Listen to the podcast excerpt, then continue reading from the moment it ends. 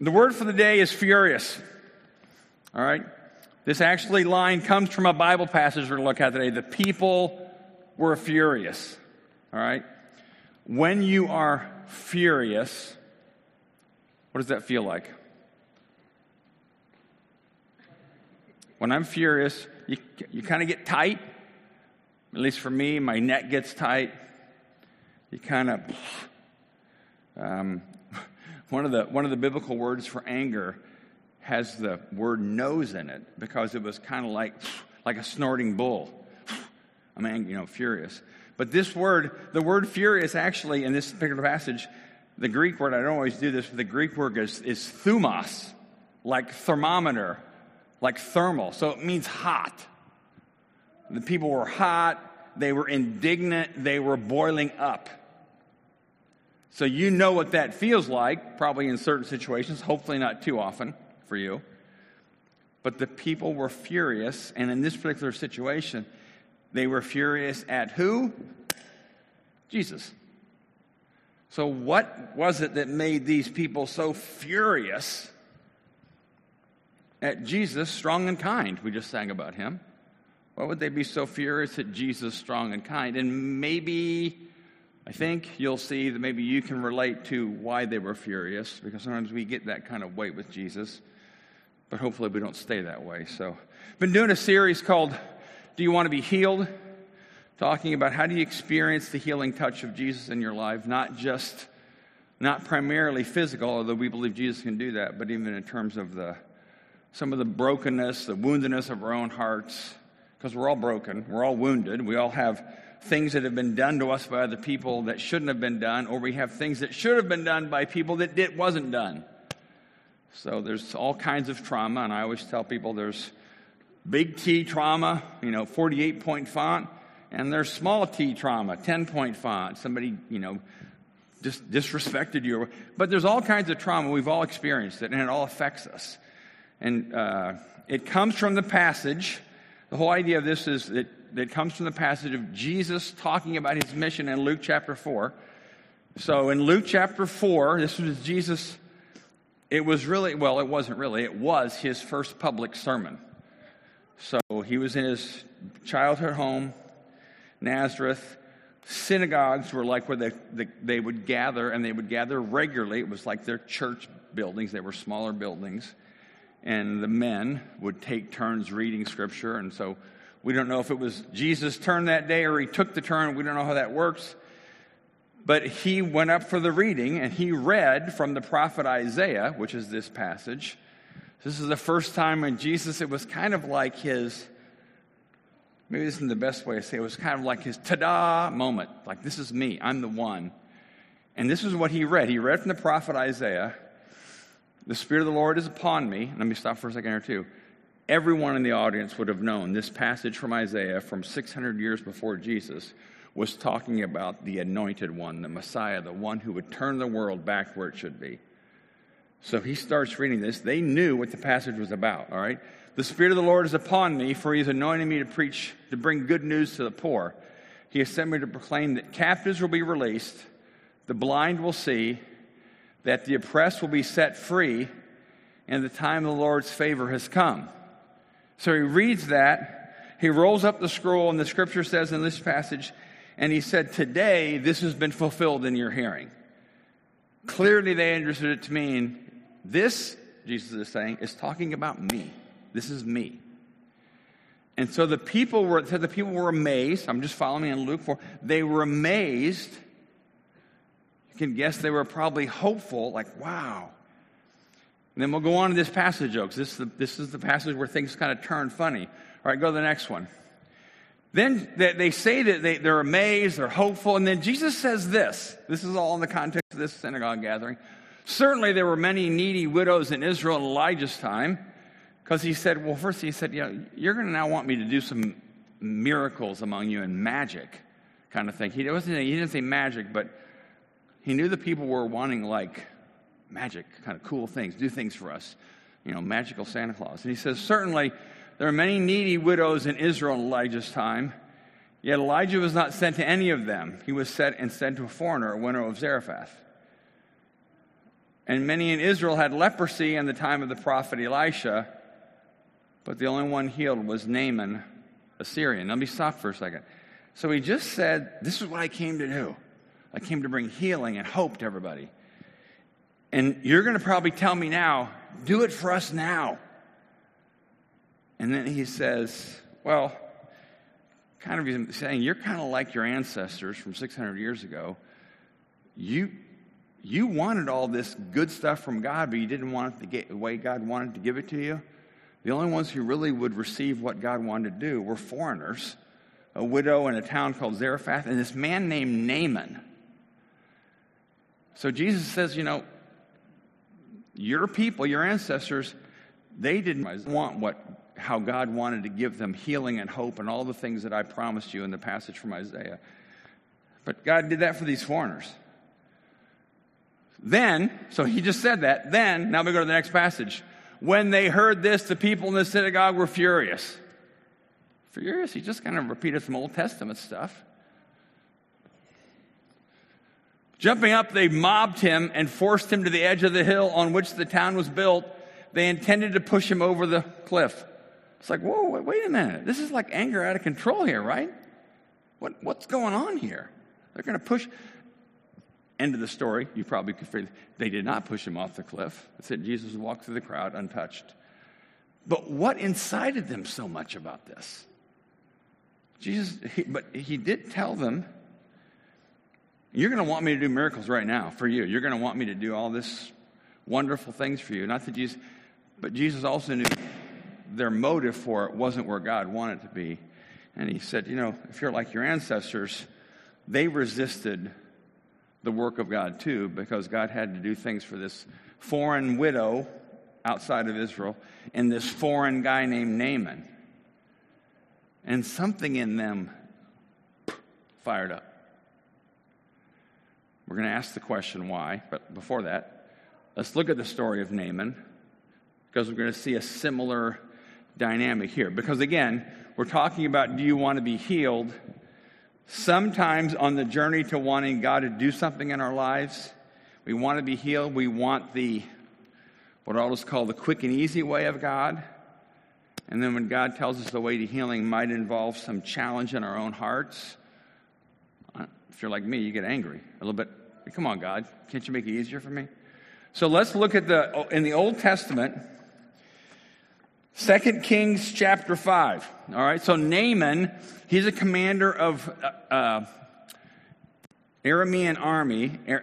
Aram was basically in Syria, kind of north of Israel. So he was a foreign army, army dude, very powerful, very successful. He was powerful, successful in raiding Israel. So he was kind of the enemy. But his name's Naaman, and we're going to read his story here in a second. So, foreign, powerful guy. This would have been six centuries before Jesus, Old Testament, Second Kings, all right? So let me just read uh, from the story of Naaman, all right?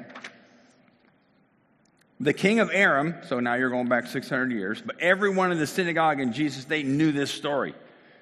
So they knew the story that Jesus was referring to about Naaman. So Second Kings five, all right? The king of Aram had great admiration for Naaman, the commander of his army, because through him the Lord had given Aram great victories. And it's like, wait, why is God giving a foreign nation victory? Right now I'm going to say it's God's business. We'll figure that out some other time, all right? But though Naaman was a mighty warrior, he suffered from leprosy. Leprosy was a horrible disease of the skin, had no known cure, and it was just, it often was a death sentence, long-term death sentence. It was thought to be even communicable in the Old, in the New Testament times. If somebody had leprosy, they were like set off to the side. They had to, they had to stay six feet away from any living. I mean, talk about, it wasn't, wasn't like the COVID six feet. It was six feet where you better not break that because I don't want to get your disease. I mean, it was like a lot of... But apparently, in, in, in his case, he was such a good warrior, they let him lead the armies without, I don't know how they did, but he had leprosy, all right? He is not in a good situation. But at this time, the Aramean raiders had invaded the land of Israel under his leadership, and among their captives was a young girl who had been given to Naaman's wife as a maid. One day, the girl said to her mistress, I wish my master, Naaman, I wish my master would go see the prophet in Samaria. He would heal him of his leprosy. She's talking about a guy named Elisha, Old Testament Jewish prophet. So Naaman told the, his king what the young girl from Israel had said. The king, the king said, well, go and visit this prophet. I'll send him a letter of introduction for you to take to the king of Israel. And again, Israel was an enemy. Aram had kind of, it kind of, you know, they were, they had taken him over. So Naaman started out carrying gifts, seven hundred fifty pounds of silver, that's a lot, one hundred fifty pounds of gold, that's a lot, ten sets of clothing. The letter to the king of Israel said, with this letter, I present my servant, servant Naaman. I want you to heal him of this leprosy. Because Naaman knew there was a prophet in this country of Israel. So he goes to the king first with tons of money. Heal this guy. When the king of Israel read the letter, he tore his clothes in dismay and said, because he thought the foreign army was trying to trick him or, you know, pick a fight. Am I God that I can give life and take it away? Why is this man asking me to heal someone with leprosy? I consider he is trying to pick a fight with me. But when Elisha, the prophet, the man of God, heard that the king of Israel had torn his clothes in dismay, he sent the message to the king, why are you so upset? Send Naaman to me, and he will learn that there is a true prophet in Israel. In other words, Elisha's like, God will give me the power to heal this man. So Naaman went with his horses and chariots and waited at the door of Elisha's house. So again, Naaman, powerful dude. He has probably really cool horses, really nice chariots. He probably still has the money. Now I'm going to Elisha's house. So he's hopeful, right? He's hopeful. Let's just assume that. He's a really he's hopeful. This is it. This is I'm I'm going to be done with this horrible thing I've dealt with my, a lot of my adult life. But, so he's waiting there for, for the prophet to come out and do, like, great things for me. But Elisha sent a messenger out to him with this message. So he sent a servant out there. Oh, go, tells us to name it, go and wash yourself seven times in the Jordan River. Then your skin will be restored, and you'll be healed of your leprosy. So I'm Naaman. I'm the strong, powerful military guy. I'm wanting this prophet to come out and heal me, and he sends out a slave or a servant and gives me this message. I have to go in this Jordan River and wash myself seven times. So what does, what does Scripture tell us? Then Naaman went away angry. He was furious. Some of the translations will say he stalked away. He was angry and he stalked away. He was mad. Didn't get healed. Didn't even do what the servant asked him to do. He said, I thought he would certainly come out to meet me.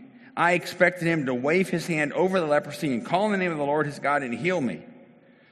Aren't the rivers of Damascus, and he mentions a couple of rivers from his home country, aren't they better than the rivers of Israel? Jordan was a river of Israel. Why shouldn't I wash in them and be healed? And then it says, so Naaman turned away and went away in a rage. Again, fury, passion, indignation. But his officers tried to reason with him and said, sir, if the prophet had told you to do something very difficult, wouldn't you have done it? So you should certainly obey him when he says simply go and wash and be cured. So Naaman went down to the Jordan River and dipped himself seven times as the man of God had instructed him. And his skin became as healthy as the skin of a young child. And he was healed. All right. So let me combine the two stories here. Naaman went away angry when the prophet told him what to do. I don't know if you can see it, but I have a red background to angry, red, red emotion, right? He went away in a rage. Both those words are used in this passage. When the prophet said, go do this. And then go back to the story when Jesus was telling these people, because they wanted this healing miracle, wave over, you know, wave a hand over us and just take care of us. And they were furious. So we have Naaman angry, full of rage, and it's a parallel story to the people when Jesus is telling his story, and they're furious. Okay. What happened? I mean, so here's here's my pictures for the day. Go to the next one. I always like doing emojis, all right? So Naaman was desperate because of his leprosy. he was hopeful when he heard about Elisha. All right. The people in the synagogue in Nazareth, they were desperate for the Messiah to come. They they were over. They would been they would have been occupied by the Romans. It was awful for them, so they were desperate for God to rescue them, and they were hopeful about the Messiah. So when Jesus read the passage about the Messiah, they're hopeful. But then Naaman turns furious, and so do the people. So what happened in between? Why were they, they were desperate and hopeful, and really in a matter of seconds, they're furious. What, what happened? I mean, think about your own situation maybe, or situations. Why, why do you think they were furious? It's like, well, so what? What is that little line in the middle is this gray line. What's happening in the gray line down the center of our hearts when that happens?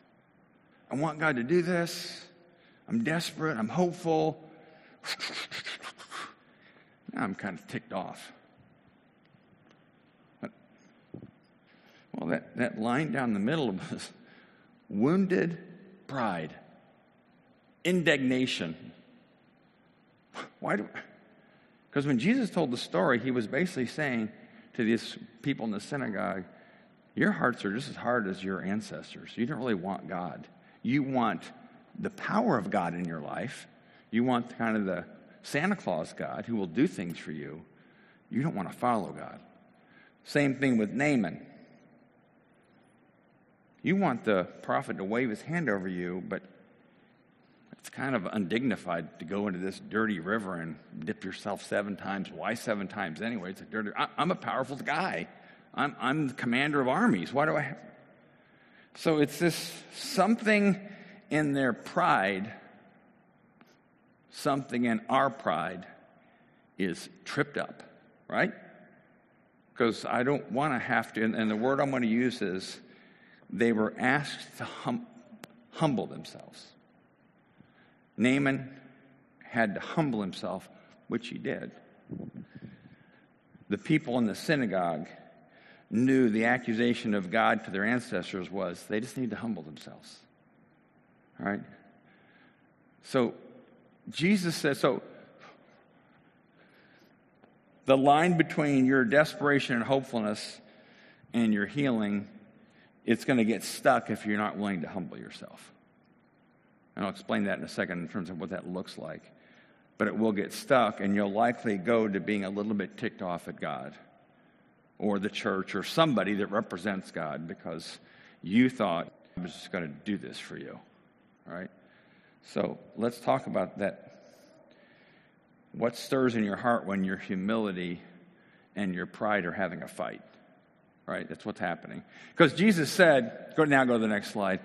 For those who exalt themselves will be humbled, and those who humble themselves will be exalted. Jesus repeated that phrase a few different times. In the Old Testament, there's a passage where God actually tells the people, if the if my people who are called by my my name will humble themselves and pray and seek my face and turn from their wicked ways, then I will heal them. So there's this clear line, connection, correlation, whatever word you want to use, between humbling ourselves before God and God healing. And this, again, I'm talking about mainly about healing issues in our heart or healing things we struggle with. So humility, and again, Jesus talks about that a number of times, about humble yourselves in the sight of God. He will lift you up. God honors the humble. He frustrates the proud. So that's kind of the opposite thing, humble and proud. So Naaman's block was he was too proud to be dunked in this dirty river. He eventually did it. The people of Israel, the people of Nazareth, realized that Jesus was saying something that confronted their pride, and they did not like it, right? So in James, I'm going to keep this up here because I'm this passage about Jesus, humble, Jesus, God exalts the humble. So in the book of James, and I'll Then we'll talk about this. Look, in the book of James, James also repeats New Testament, humble yourselves before the Lord and he will lift you up in honor. Then the connection, we'll connect that to the next chapter of James, where he says, confess your sins to each other and pray for each other so that you might be healed. So again, there's this connection between humble yourselves and be healed. And then James adds in there this kind of confess your sin. So let's look at this, just this, what does it mean to humble yourself? So let's say you have this issue of, whatever your issue is, it's something that you feel like is broken inside of you. It's like, maybe it's a sin issue, maybe that. Maybe it's just other brokenness issues and you're trying to figure out. Maybe it's brokenness or pain. Maybe it's abuse you endured at somebody's hands that you've never told anybody about. Understandable, but maybe it's a sin issue. But it seems like the pathway to healing is humble yourself. And it seems like part of humbling ourselves means being able to die to our pride, be okay with being treated, be okay with what we feel like is not dignified behavior. Example, I've told you before about, before I was married, I had a significant struggle with pornography. All right, my healing came after I finally was able to talk to a person, a human being, and tell them about my struggle. That was very an un, that was an affront to my pride to have to tell somebody I don't have it all together. All right? I was willing to finally say I don't have it all together.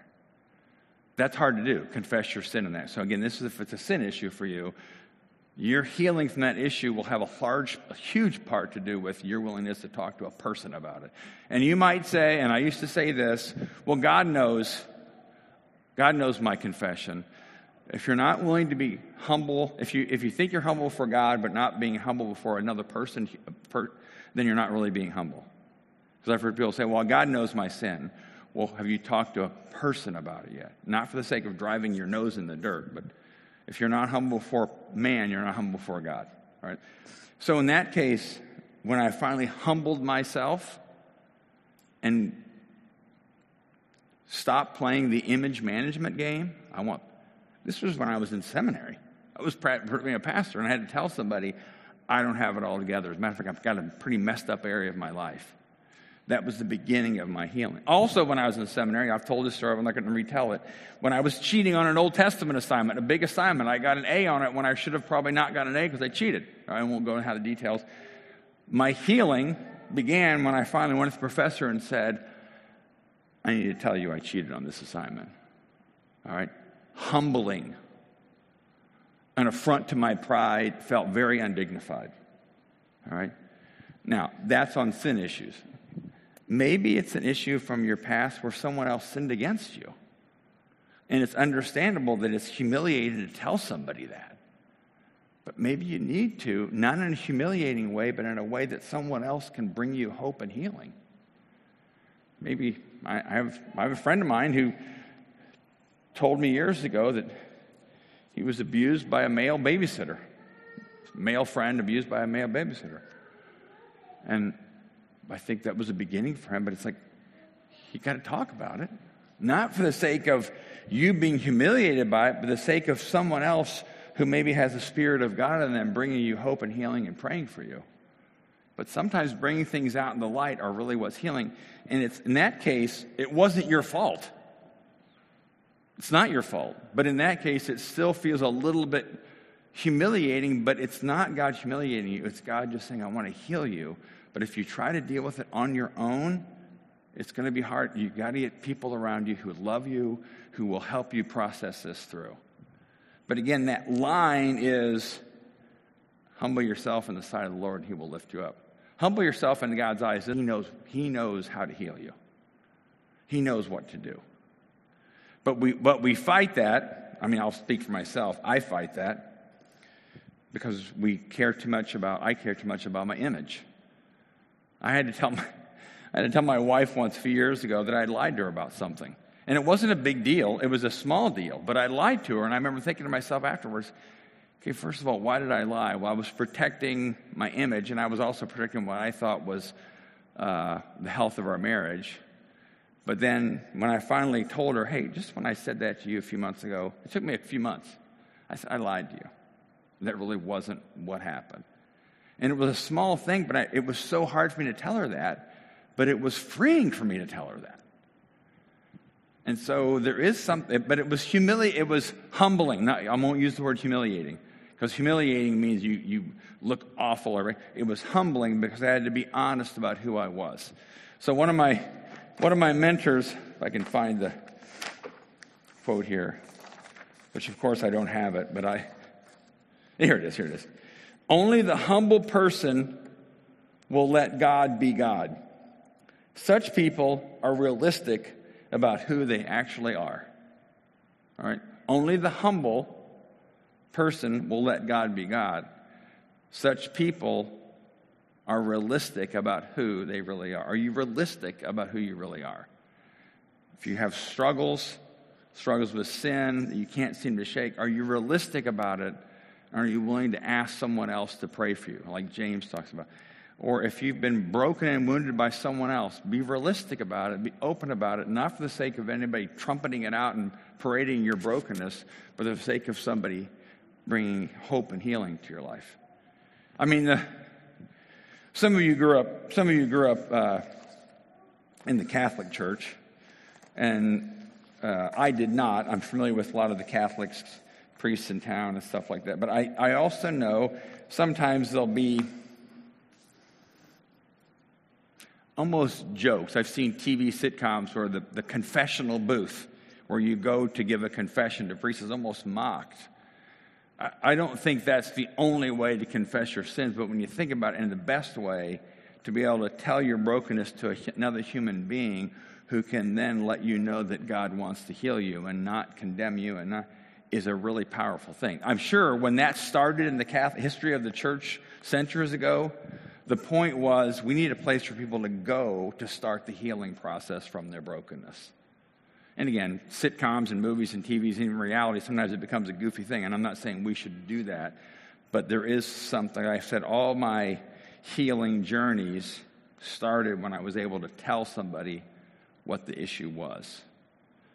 Whether it was, whether it was something I was doing or something that was done to me that I needed to help, I needed some other people to realize that was really hard for me when that happened to me. And I just, I, I don't want to be stuck in the cycle of unforgiveness, so can you help me? So, uh, you think about why the people were so angry at Jesus. You think about why Naaman at first was so angry about why Elisha, I mean, why can't God just come and heal any problems that we have? Why do I have to go through this process of being open and and transparent before God and people?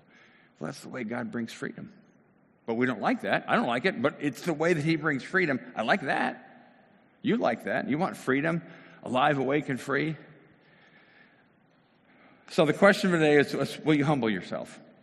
If there's, uh, because if you want to be healed, are you willing to do whatever Jesus asked you to do? In this case, maybe even get a conversation with somebody you trust spiritually. Talk about that. And I'm, I'm open to those conversations, but somebody you trust spiritually. Because the people that tried to push Jesus off the cliff, they were guarding their pride. You're saying we're like those ancestors who rejected you? And Jesus would say, yeah, you are. You're you're kind of hard-hearted. You have religious pride. You don't want to be healed. You want a magician to kind of wave a wand over you. But Jesus would say, I'm I'm out. I'm here for the transformation of your character. I want you to be alive, awake, and free. If you just want like a Santa Claus God, find another religion. If you want healing and life and full life and joy and peace, then Jesus would say, this is the way I'm telling you, and you will get there. So uh, I'll, I'll finish with what I think is a somewhat of a funny illustration, but makes the point. And again, I, I'm not saying raising your hands with your when you sing at any time is the ultimate spiritual thing. But uh, it's in, in some circles, it's viewed as kind of weird to do that, all right? I, I didn't start doing that till I was probably in my twenties because I thought people were weird that did that. All right, but the Bible talks about raising your hand. Yeah, I'm not, this is not a way to try to signal anything about, well, I should raise their hands more. But I, there, one of my pastor mentors once said, somebody in his church said to him, you know, I, I think you need to encourage people to stop doing the hand raising when they sing. And, you know, and the pastor said, well, why, why do you want me to tell people to stop doing that? When they, or why, why do you want me to stop encouraging you to do that at times where it might be appropriate? And the person said, well, it kind of wounds my pride. And the pastor said to him, wound it? I was hoping we could kill it. All right? Because, you know, we, and we know what it's like to say, oh, it wounds my pride. Even though, but, so I'm not, again, it's not about hand, but it's about God's not out to just wound your pride. He wants to kill it and replace it with joy, healing, alive, awake, free, peace, everything. And as long as you, I, let my sense of dignity. And when you think about Jesus and his conflict with the Pharisees, it was always attacking their sense of dignity. We know, you know, they had the fancy hats and the fancy robes and the weird, all everything. But that's who they thought they were supposed to, image management. So again, the question is, do you want to be healed? Are you willing to go the pathway that Jesus will take you to bring you life and wholeness? And Naaman balked for a minute, but he at least then finally said, no, I'll do that. Some of the Jewish people in Jesus' days balked at Jesus. Then they said, no, I'm, I will. Follow. So if you balk a few times, don't, don't let that discourage you. Just don't keep balking at God because he will lead you to freedom. So Ashley, close your eyes. So Jesus, um, I know. I'm, I'm, I'm guessing there's people here um, who struggle with, like we all do, and I, I have, and I probably still will, what does it mean to humble ourselves before you? Because I guess if we're honest, we don't know if we trust you. Um, we don't know if you're really going to treat our hearts with kindness and goodness. We think you're going to come after us with condemnation and guilt and anger, but that's not you. Like the prodigal's father we talked about last week. It's not you. You come at us with compassion and love and tenderness and hope and healing. So I pray for each one of us here that we would begin to see you in the right way that you are, God. You are tender. You are loving. You are strong. You are kind. And that we can trust your process of healing because we want to be full of joy, peace. We want to be alive, awake, and free. We want to be all those things. And we're scared to death of what we have to do to get there because we know our pride kind of controls us. But would you humble us and set us free? Would you teach us that and help us to be more alive than we ever thought we could be? We love you, Jesus. We love, we love the fact that you didn't you didn't play games with anybody. You didn't play the Pharisees' games. You didn't try to respect them out of position that you, you just would call a spade a spade in a way that was always honest, never never like sinful toward them, but you were just honest. And that's all, and we want that from you, but you also know you're good and you're kind. So we love you, Jesus. Um, and even as we go into the communion, you offer us your body and your blood because you said this is to remember you. And what What we want to remember is that you bring healing to us through uh, your body. And because of your body and blood, and we take it into our bodies as, as, a, as an invitation of more of you inside of us and less of us inside of us, so we can be fully who we were meant to be. So we love you, Jesus. We're grateful that you allowed yourself and you were obedient to death on a cross. God raised you from the dead, and your life is now poured inside of us, and your healing is poured inside of us. So help us to be willing to be open to all you want for us, and we ask this all in your name. Amen.